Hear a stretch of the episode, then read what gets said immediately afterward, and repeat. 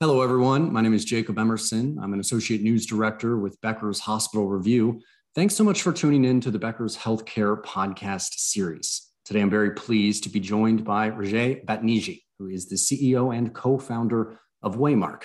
He's here with me today to discuss where he believes there's still a great amount of opportunity to create innovation within the Medicaid program. So, Dr. Batniji, thank you so much for taking the time to be with us today on the podcast. My pleasure to be here. Thank you, Jacob. So, Rajaie, can you tell us a little bit about why did you start Waymark, and then what what exactly do you do there, and what's your background in healthcare?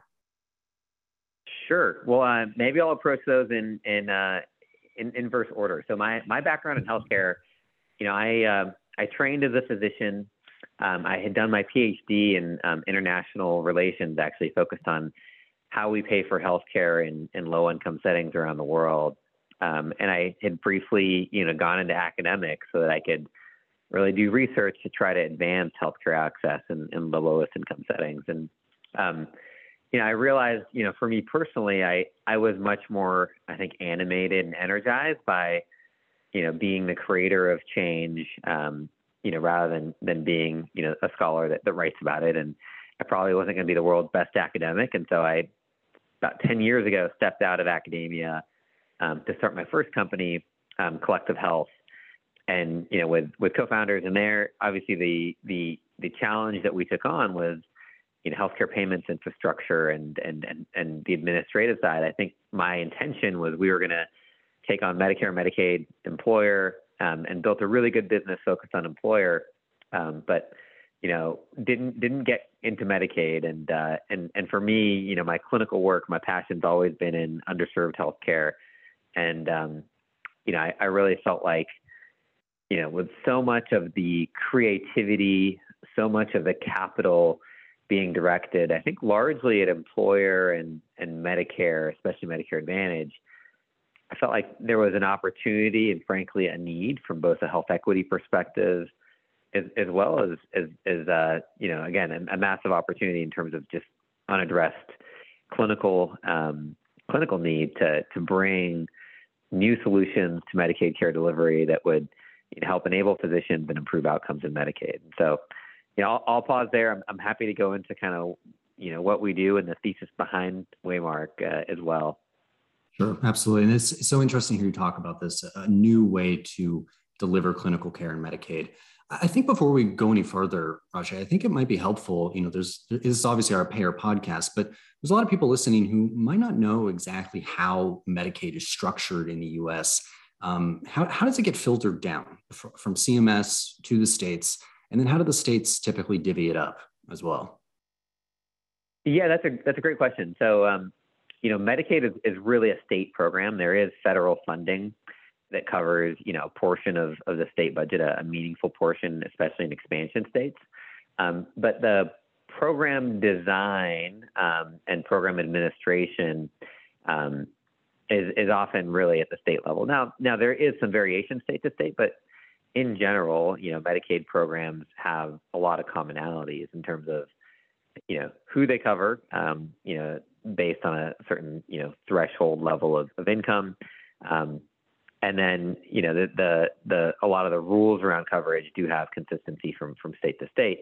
I think you know what has has differed is the procurement process and the management. Now, um, about seventy percent of Medicaid dollars nationally are spent under Medicaid managed care. Um, and that's an important distinction because Medicaid managed care is to Medicaid what Medicare Advantage is to Medicare. And so, under Medicaid managed care, which is where Waymark focuses, insurance companies are basically taking the risk from the states and in a position where they manage that risk. And that's where Waymark comes in to help both payers and providers in managing that risk and delivering care. Yeah, and it's so interesting. I think a lot of people don't realize that that 70% of, of most of the state Medicaid programs have been outsourced to these private insurance companies. Um, but but you and I were talking recently about there's an article out in Health Affairs last month in February, and it was discussing about you know the, the government spends a lot more on Medicaid than it does on Medicare Advantage. It's $734 billion on Medicaid in 2021, and that's compared to 427 billion on Medicare Advantage last year. But but the flip side of that is that in terms of venture funding for for these startups focused on these programs, top 10 Medicare Advantage startups have raised more than $20 billion in outside capital.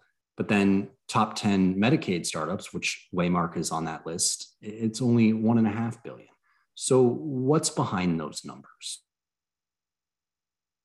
Uh, it's nothing rational that's behind those numbers. That disparity in funding for you know Medicaid focused companies just you know does not exist for a rational reason. I think look the the reasons um, that I think investors and maybe you know companies have shied away from Medicaid are are you know many. I'll, I'll start by by thinking about a, a couple of the ones that that jump out. Right. I mean I think the most common reason is that the margins are lower in Medicaid than they are in Medicare, and that's true you know, I think the some of the latest data on this is is basically it's you know the margins in Medicare Advantage are you know often you know almost almost you know double what they are in, in Medicaid. Some some have argued. I think there's a lot of variation in those numbers.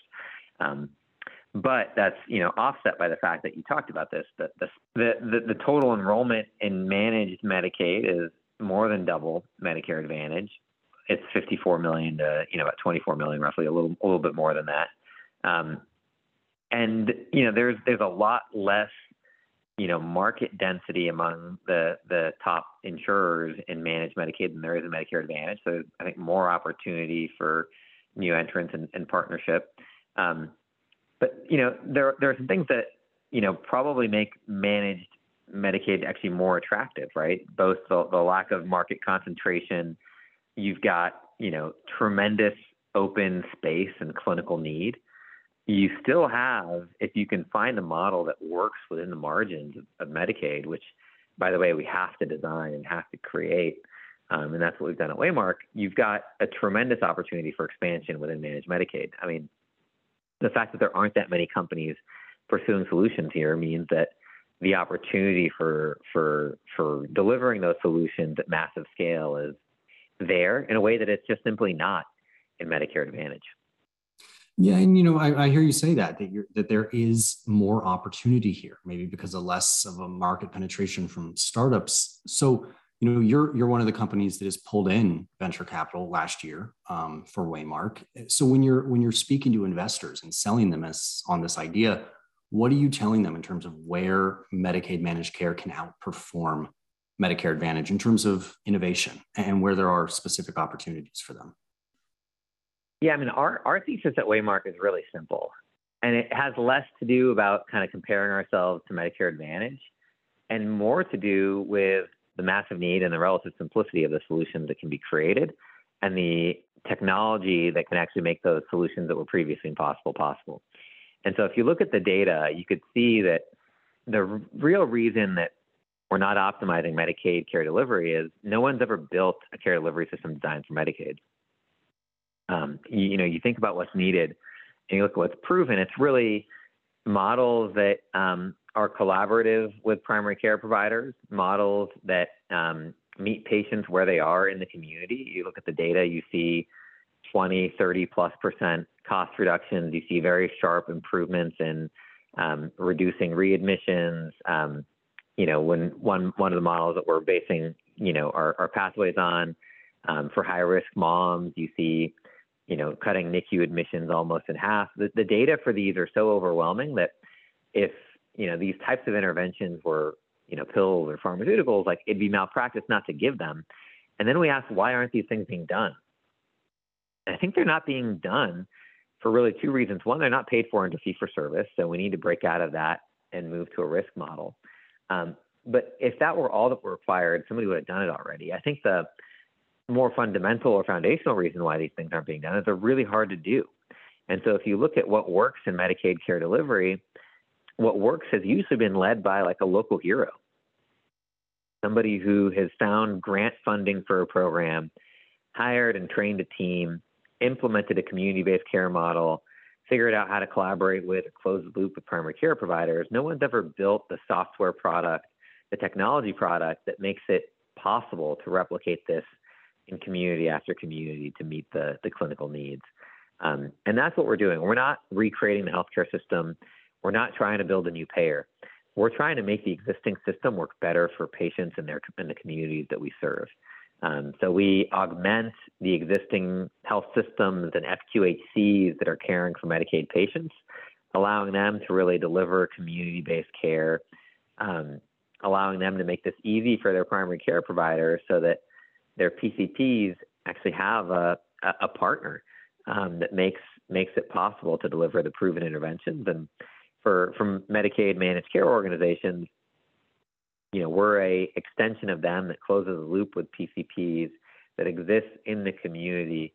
Um, and so our approach is very much to do this in partnership, which means that we can, I think, grow and scale much faster, um, but also um, do this in a really capital efficient way by by taking advantage of the resources that already exist within these communities and then harnessing those resources toward this common goal of improving care through community. Yeah, and you know, okay, so you're you're describing this as an extension of the managed care plans that are already there on the ground to, to build these new community-based clinical care models. Um, so so then on the ground, you know, in, you've got this partnership with Aetna that started this this year in Virginia. How does that actually work? I mean, what are patients seeing when they're interacting with their with, with their with their care? That's a great question. And so, you know, for for um, it, and it's not just a, a, partnership with the the payer in this case, Aetna. It's also partnerships with the providers. And so, in Virginia, we're working with um, a few of the largest, you know, health systems in the in the state. And so, um, we partner with their provider so that we're reaching out to patients, um, especially those patients that maybe haven't been coming to the clinic at all, um, who have been lost to care, who have significant care gaps um, we identify those patients using uh, Waymark Signal, which is our rising risk algorithm. Now, those patients that are already high risk and plugged into care, of course, we're there to support them. Um, but I think the real need and the real opportunity is for those patients that are rising in risk and haven't been plugged into care. And that's where we actually put our initial outreach focus. And so um, through what we built, we were able to identify with a you know really high predictive value, higher higher, um, and this is one of the main distinguishing factors of what we do. You know those those individuals whom we think we can we can best serve, um, and so we reach out with our teams through you know obviously t- telephone telephonically, but also more importantly, I think in the community, um, knocking on their door, meeting them at the shelter or, or the food bank. Um, meeting them, you know, where they are so that we can say, hey, we're Waymark. Um, we're working with your health plan, but we're also working with your provider, and this is who we are, and this is how we can help you. We can help you by accompanying you to your appointments. We can help you by, you know, getting you in to schedule an appointment. We can remind you of, um, you know, important gaps. Maybe you've got diabetes that you you haven't been following up on, and and we can bring you in to get your foot exam, or um, we can bring you in to make sure you're refilling your medications. Um, and so it's that local touch from the community with people that they, they trust, um, who you know know their neighborhood, um, who who who probably know their their own social network and their peer group, um, and that's exactly what we do um, to really improve outcomes. Now, that would be impossible if it weren't for the technology that we've created, both to identify those that are of rising risk, um, but also so that we can create a net new healthcare workforce. Um, you know, there isn't a, a large cadre of community health workers um, in these communities that we're entering. And so we're taking, you know, people on our team um, that used to be teachers who used to work in retail, um, and we put them through Waymark's training, and then they can use our, our product um, called Lighthouse so that they know who to reach out to, what to recommend, what to recommend next, so that effectively we can help this, you know, relatively new community health workforce operate with pattern matching and recognition of somebody with you know years more of experience. And so that's really what we're doing is creating a net new workforce, enabling that workforce, and using it to really amplify the the impact of of our healthcare delivery system. Um, and for us, that that's just the most exciting thing.